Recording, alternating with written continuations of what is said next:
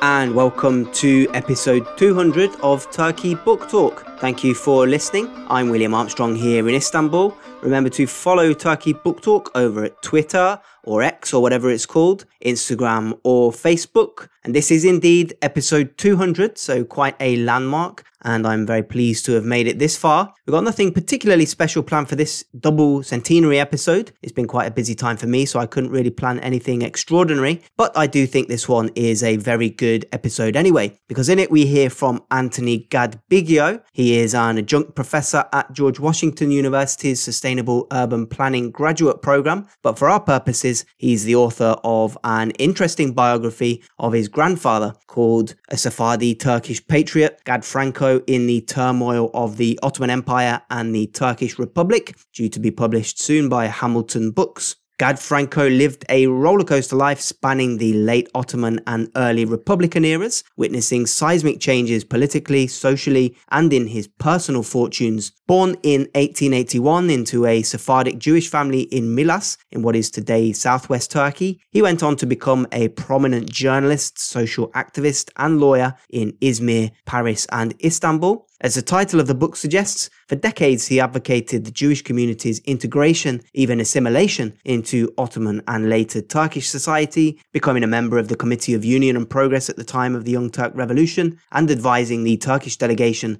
during peace negotiations in Lausanne in 1923. However, as the years went on, his hopes became increasingly forlorn due to the hardline policies implemented, particularly in the late 1920s and 30s, culminating for him in the devastating wealth tax of 1942, which left him an impoverished, disillusioned man. We talk about the trajectory of Gad Franco's fascinating life in our conversation. But before we get started, let me make a special double centenary appeal for support. This podcast does take a lot of time and effort to prepare, edit, and piece together, and it has done for the last 200 episodes. And I do need listener support, your support, to be able to keep doing it. Since we launched the podcast 200 episodes ago back in 2015, we've given a platform to researchers and authors of books related to Turkish history, politics, society, literature, and the arts. It's extremely rewarding to put the podcast together and publish an episode every couple of weeks, and I sincerely hope it remains useful for everyone who listens. Turkey Book Talk is completely independent with no institutional links, no sponsorships. It depends 100% on the goodwill of listeners. So if you are in a position where you can support, please consider doing so via Patreon. Consider becoming a Turkey Book Talk member. Joining as a Turkey Book Talk member isn't just a nice thing to do, it also gets you some pretty good extras. Those extras include a terrific discount of 35% off the price of all books published in IB Tauris and Bloomsbury's excellent Turkey and Ottoman history series. Hundreds of Turkey and Ottoman history titles published by IB Tauris Bloomsbury are available to Turkey Book Talk members at a 35% discount. As a member, you get a special code to use at the online checkout, and you can use it to purchase physical books, pre orders, or ebooks. Turkey Book Talk members also receive a PDF transcript of every interview via email as soon as the episode is published. You also get PDF transcripts of the entire archive of Turkey Book Talk interviews when you sign up, including many extras that have not previously been published on the podcast. Members also receive an archive of 231 book reviews written by myself, ranging from Turkish and international fiction and poetry to history, politics, and journalism related to the Middle East and Europe. And finally, in addition to all that, I send links to a couple of articles related to the subject of the episode in the email that I send out to members upon publication, which is ideal if you want to delve a bit deeper. To become a member, just go to Turkey Book Talk's Patreon page and pledge $3, 3 euros, or £2.50 per episode. If you're feeling particularly generous and want to pledge more, then of course you'll be more than welcome, but so long as you pledge $3, 3 euros, or £2.50 or above per episode, membership is entirely at your own discretion. It's inflation proof and there are no prior commitments or strings attached. You'll be free to sign off whenever you want. But now on to our conversation with Anthony Gad Bigio. I started by asking him what he knew of Gad Franco's life and background when he was growing up, and what triggered him to dig deeper. I grew up in Rome, Italy in the 50s, and I never met my grandfather, Gad Franco. I always heard about him, and there was an aura of regret and uh, an admiration for him that was coming through you know, family members, of course, my, my mother first of all. It's only later that I found out much more about him.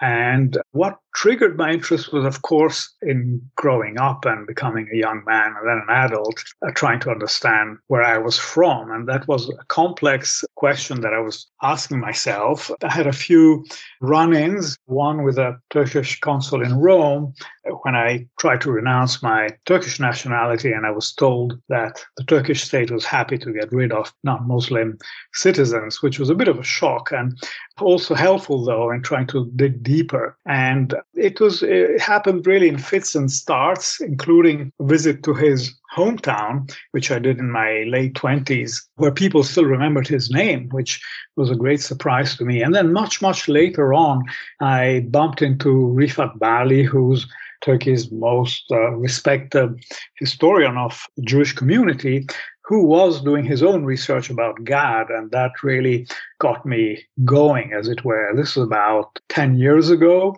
Rifat's book came out. Uh, I had it translated to find out really more about Gad, and that was really the starting point. Then I, I did realize that if I were to write for an Anglophone public, a non Turkish public, I had to put Gad's life in its context, and that really got me going with research about the history of Turkey and the history of Turkish Jews. So that, that's how it came about. So Gad was born in, in Milas in what is now southwest Turkey in 1881. Then he was educated in Rhodes, the island, the Greek island today. He then moved to Izmir in 1902, and there he became a journalist. And really, that was where the, the, the, interest in his life begins, I suppose. He was writing about various subjects, advocating the cause of, of Jewish modernization and Enlightenment values in the Ottoman Jewish community. So, could you just talk about that? What was the nature of his work when he moved to Izmir? What did his work as a journalist involve?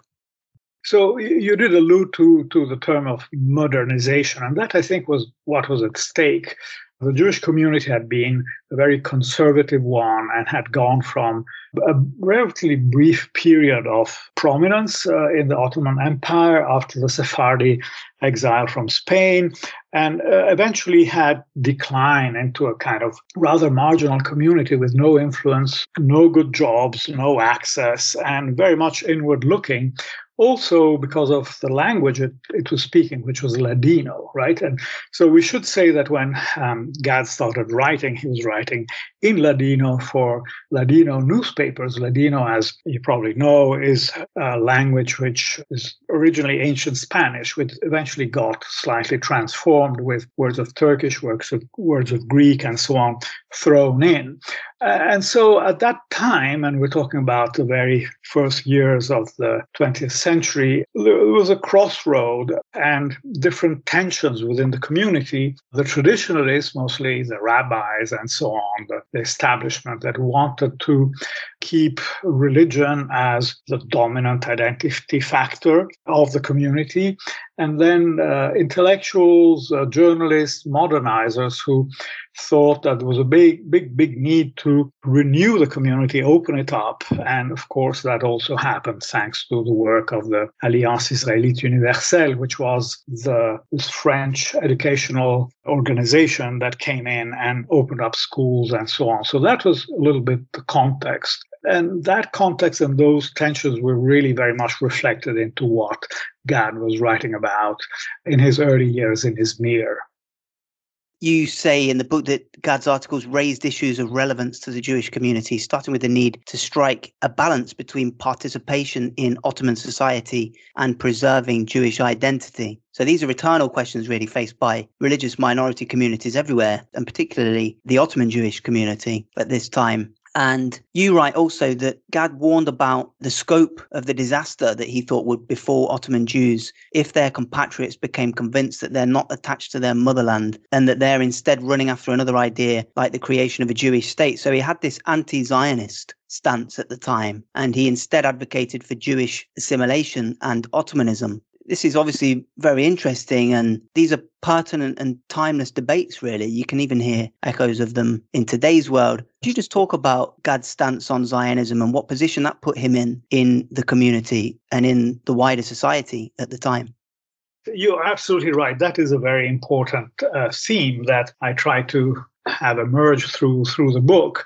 I think that what we see in Gad's work was a, a, real evolution. If in his early articles, say 1902, 1905, and so on, he really looks at the state of the Jewish community and what it should do to reform itself, he then quickly moves to broader societal issues of social justice and exploitation of workers and so on, and then eventually latches onto the question of what is the role of minorities in the broader Ottoman society. Now, when things really emerged is when finally this awful Hamidian regime, this very repressive control of everything by Sultan Hamid II, came to an end and a Young Turk revolution took place there was an incredible moment of hope, not only for the Jewish community, but also for the Arabs and the Armenians and the Greeks and everybody else, that a kind of inclusive polity based on solid constitutional rules could emerge from that, right? And, and Gad believed so very strongly. So he fully embraced the idea of Ottomanism and the idea that Jews should and could integrate this newly founded Ottoman society, which was getting rid of this long standing period of repression, and take part in it. And, and that put him at odds with the Zionists who were beginning to emerge worldwide and also were looking at the Ottoman Empire as a way to get into Palestine. And, and he very forcefully wrote against them, accusing them of misleading the Ottoman Jewish community that should instead, as you mentioned, fully embrace their national identity and uh, somehow relegate their religious identity to a secondary order, which was what he thought was needed for everybody to peacefully coexist.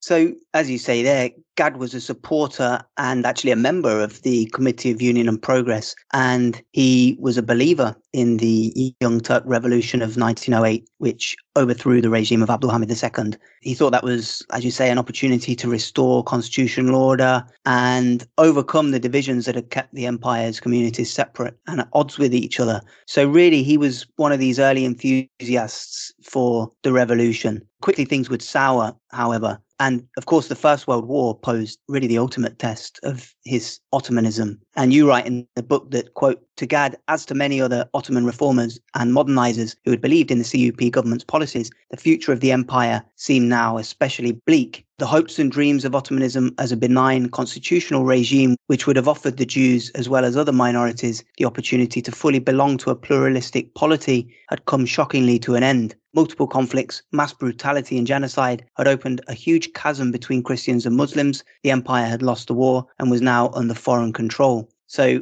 obviously in that post-war period as well, Greek forces seized control of Izmir and the Turkish War of Independence was launched in Anatolia. And Gad moved with his family at this stage to Paris in 1920, obviously very disillusioned about how everything had gone. So how did Gad spend the war and its immediate aftermath? Right. I think we are fast forwarding to 1920, but I just want to go back, William, for a second to that moment of hope, right? After the Young Turk Revolution, there was this sense of inclusion, the sense of opportunity for all communities. They came together also in street demonstrations, also in writings and so on, supporting this idea of Ottomanism. And one is left to wonder, uh, although I guess the temptation to do so, looking at history, is to be resisted. What would have happened had those wars not started so soon after the CUP government came in, right? Had the Italians not attacked Libya, had the Balkan Wars not happened, so on and so forth, perhaps there would have been more time to consolidate that pluralistic constitutional government that everybody was so hopeful about. Instead, uh, as you mentioned, all those horrors did take place one after the other. The CUP government became a ruthless uh, war machine and with horrible consequences across uh, the land. The Armenian massacre and genocide happened during the First World War, and all the other rebellions from the Armenian side, from the Greek side, uh, the tearing apart actually of the land and the, the fabric of the empire. So that, as I mentioned in the book, in the midst of that, really half of, of the Turkish Jewish community left, left, went abroad, went to France, went to other parts of Europe, to the States, to South America, and so on abandoning uh, the empire as it was a sinking ship, right? And and so did Gad, who who lived through the Greek occupation of Izmir at some point, had enough and picked up his family and moved to Paris. What was quite extraordinary, really, is what happening what happened after that, because Gad decided to return, which was a fairly unique thing that that took place in his life, which ultimately put him at great odds with his wife, who vehemently wanted to stay in Paris. But he decided to go back to his homeland. So that was a, a profoundly patriotic decision he took to put his skills and expertise and uh, legal competence and so on at the service of the reborn nation, uh, right? And, and that's what took him back in 1922. So, as you say there, he came back just as the War of Independence was really coming to an end. And he actually advised the Turkish delegation during the Lausanne peace negotiations, actually. So, he was pretty prominent as a figure. And he maintained that prominence, at least in the early years of the Republic. And it, as you say, initially he was very optimistic. He had established a successful law practice in Istanbul and he founded a journal, the Journal of Juridical Studies, and he passionately believed in Turkey's modernization process at this stage. You write that, quote, he truly believed that the future of the Republic was promising and that it required the collaborative efforts of all educated citizens so that the rule of law would prevail despite the evidence of rising Turkish ethno nationalism. His credentials as a Turkish patriot dated back to his Committee of Union and Progress membership and were reinforced by his anti Zionist positions in the late Ottoman period, and especially by his return to Turkey in 1922. As a respected Jewish community leader, he was often called upon to interact with the government authorities. His long standing and well known fluency in Turkish made him the perfect intermediary, as someone who understood and supported the goals of Kemalist modernization while defending his own people. So just flesh out this early Republican period for us. You know, what was he doing in those initial years after his return? Right. As you, as you say, he was an advisor to the government for the Lausanne Peace Conference, and that was an important milestone. We hear a little bit in the book about his writings and his thinking of the time as Turkey was trying to defend its boundaries. And specifically in his case, he was defending Turkey's rights over the Mosul province, which eventually finished in the hands of the Brits through the intervention of the League of Nations. Interestingly, he continued to, to connect to the francophone juridical world actually continued his studies and while he was maintaining his legal practice in Istanbul, primarily practicing corporate law, he also uh, went back to, to the Sorbonne and got a doctorate in law in 1925, which gave him obviously more prestige as a jurist, added to the network of experts he could call upon to contribute to his journal that you already mentioned before, which he kept alive for 16 years, and which is a big reference in Turkey for all the jurists of the time. So that's what he was really up to. Interestingly, his dissertation was about the uh, travails of constitutional law in Turkey. And it's a great read, even 100 years later, because you see really how he was able to trace the birth of constitutionalism, how it was suffocated by Abdul Hamid, and how it was reborn with the Young Turk Revolution. And he then, in his dissertation, expresses the hopes that the new republic may pursue this, this trajectory of consolidating the rule of law and so on. The reality uh, obviously turned out to be quite different, right? As we know, while on paper the republic was promising equality to all its citizens and the importance of laws and legislation as the basis for everything, its uh, single party nature made it so that the republic fairly quickly turned into an ethno nationalistic machine, which was working to consolidate Turkish identity around its ethnic origins and implicitly, and that was one of the paradoxes, around its uh, religious identity as well. The religious identity obviously being, being the Muslim one to the detriment of whoever was not Muslim, like the Jews, the Greeks, and the Armenians, but also, interestingly, and I point that out in the book quite, quite in depth, the Kurds were Muslim but weren't Turks and were extremely rebellious uh, in the early years of the republic and were severely repressed. So things got got to be more and more difficult to navigate for for turkish jews and you write that the Jewish elite to which Gad belonged was keen to assuage the government, assuming that full assimilation into Jewish society, no matter how painful in the short term, was the only way for the Jewish community to obtain equal rights in the long term. Prominent Jewish spokespersons reacted with everything from appeasement to even embracing the goals of the government's nationalistic campaign. So, to what extent was Gad representative in his optimism in this early period before things really turned? You know, was he someone who was just somewhere in the middle, who was just representative of this wish among the Jewish community to assimilate in a particular way? Or was he someone who was perhaps a bit more enthusiastic on that path? I think the latter is the best definition, William. I, I do think that Gad was was very much in favor of uh, the Kemalist regime and uh, saw himself as a Kemalist throughout his life until, and we'll talk about later, things kind of fell apart on him. And, and that I think was reflected also in you know his closeness to government circles, to the point uh, at which his legal opinions were respected. And but uh, undoubtedly, Gad, who also became very wealthy as a corporate lawyer, providing counsel to foreign firms that were investing in Turkey during the 20s and 30s, was benefiting from this uh, special position he had, which was of closeness to the government, of closeness to foreign firms, and of uh, sincere beliefs that the, what was being built in, in Turkey was the best possible kind of government that the country could could expect to have.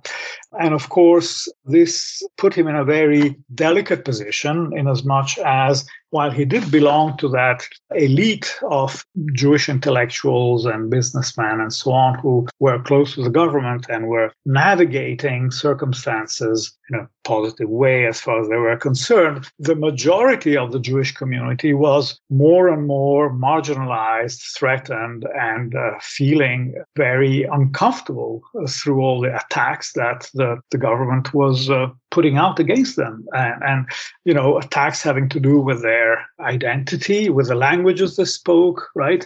Ladino and french which were abhorred by the government which eventually forced uh, the jewish community to close down their schools their their community institutions and so on. And and we should not forget that in 1934 there was even a full-blown pogrom against the jews in in thrace right? So the times were really hard hard. Now, of course, uh, especially as Nazism started to emerge, Gad and other people like him were also looking at what was happening to Jewry in Europe and how bad things were getting. And as I also say in the book, reflecting that what was going on in, in Turkey was still more bearable and more acceptable. That was what was happening in Germany at the times and what eventually broke out as a full homicidal persecution of the Jews later on. Now, as the Second World War approached, however, the mood did darken and anti Semitism became rampant in public life through the 1930s, the later 1930s, in the press and in official policies. So, battalions for hard labor were formed in the early war years and made up exclusively of minorities. And of course, the notorious wealth tax was introduced in November 1942, and that was overwhelmingly impacting minority communities. Of course, many believe with some justification that that wealth tax was directly targeting minorities. You write that the real intention of the wealth tax was to put minorities out of business and grab their assets in a push for Turkification of the economy. And you describe Gad's position in all this he publicly rebelled, criticized the wealth tax before and after it was in- introduced, but he himself became one of that tax's most well known victims. And he was brutally stripped of his assets and deported to the notorious Ashkale labor camp in Erzurum in East Anatolia. So, could you just talk in a bit more detail about that, how the wealth tax was introduced and how it affected Gad personally and what it did to him as an individual?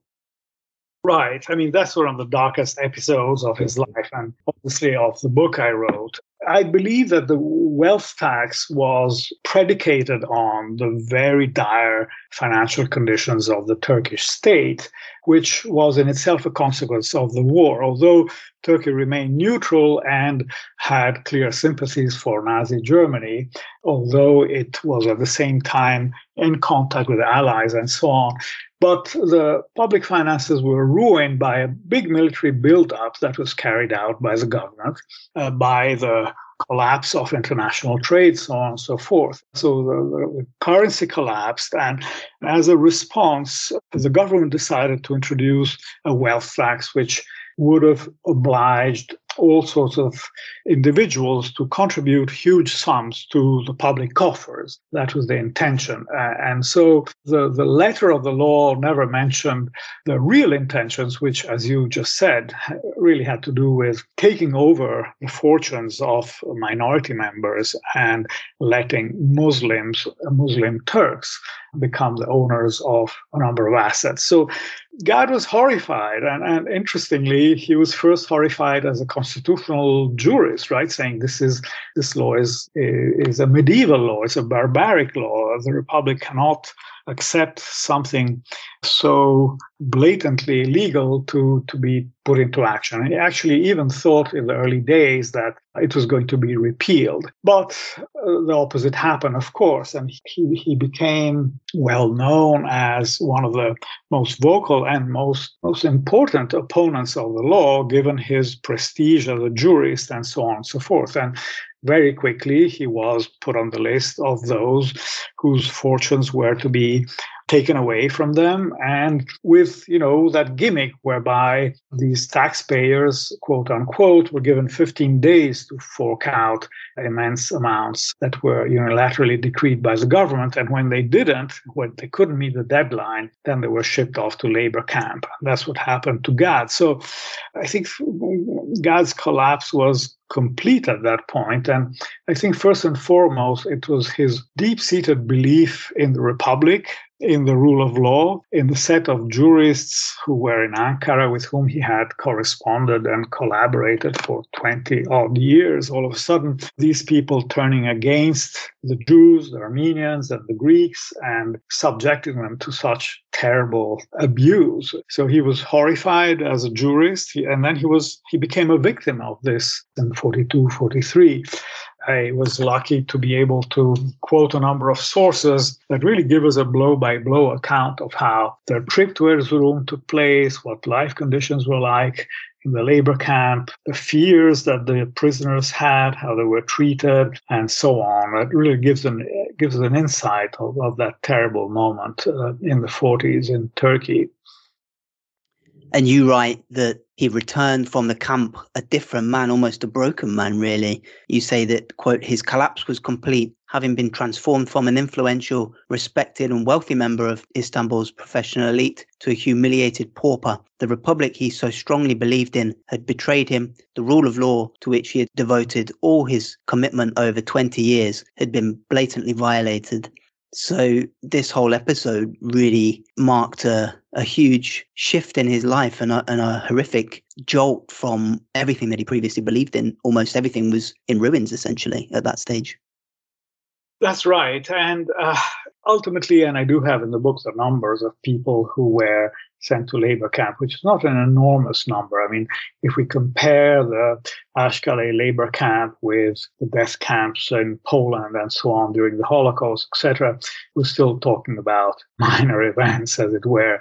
But I think they shook very profoundly the belief of the Jewish community in their opportunity to ever belong, right, to the country. And not everybody was packed off to labor camp, but the Varlik had a terrible impact, especially in a city like Istanbul, which was where most of the minority members were li- living by then abuses, ill treatment, physical violence, and then these trainloads of people being, being sent off first to, you know, shovel the snow uh, near Erzurum and then later to break stones in another area of the country in full summer heat and so on. So these people suffered a lot. And I think primarily this episode confirm to to the minorities that Turkey was really no no place where they could live in the future, and that was this very very sad moment in the history of the country. I think nearly half of Turkey's Jewish community moved to Israel after 1948. And you describe in the book how Gad's opinions changed and he actually made a late in life endorsement of Zionism based on his experiences, understanding that his dream of the Jewish community fully belonging to the Turkish nation, which he'd pursued all his life, had essentially shattered. And in the book, you paint a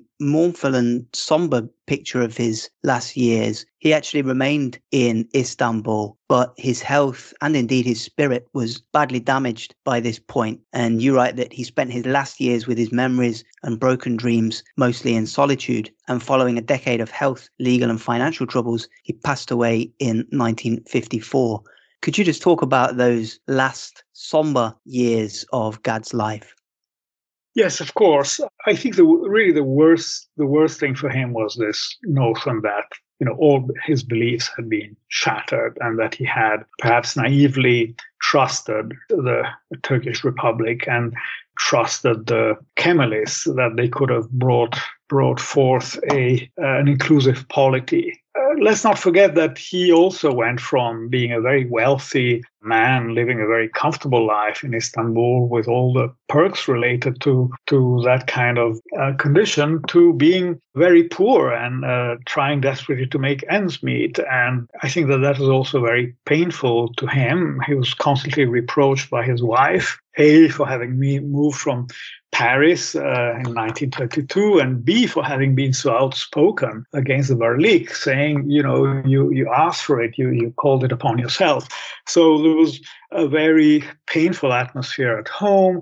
There were family members who left one after the other. His beloved brother Marcel left and moved to the States. Both daughters, my mother and her sister, moved away abroad again. The only family member who really supported him through all those very difficult years was his son uh, Emil, who had also been schooled as a lawyer and who came back from Palestine. And uh, after serving the Turkish army with all sorts of indignities connected to that, he picked up the legal practice, which is in tatters, and little by little tried to rebuild some continuity and uh, keeping his parents alive and looking after them. And there were all sorts of painful family things going on, including sort of feud with brother Marcel, who, having gotten to the States, had, had been found a way to rebuild his businesses, was actually providing help, but in the form, form of loans. And that was something that was pretty humiliating and creating lots of ugly tensions within the within the family. So so I think there were very, very difficult years. There was a moment of hope again when the Democratic Party won the elections in 1950 multi-party democracy finally came to Turkey.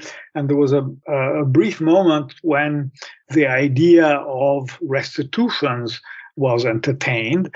So Gad was hoping perhaps to get his property back or some of his money back, but especially to be to regain his dignity and to to be restored to his previous status as a respected jurist. But that did not happen, and, and it's an interesting combination of events. There was what I call realpolitik involved under the influence of the Americans. Turkey recognized the state of Israel. That diplomatic relationship was considered to be too valuable to be threatened by bringing back to the table issues like the Varlik and what that done to the Turkish community. And uh, as you mentioned already, William, I think that the arrival of multi party democracy was not reassuring enough to the Turkish Jewish community, right? And they felt that maybe it was better to just pick up sticks and, and migrate. And, and half of half of them did, which is a huge number.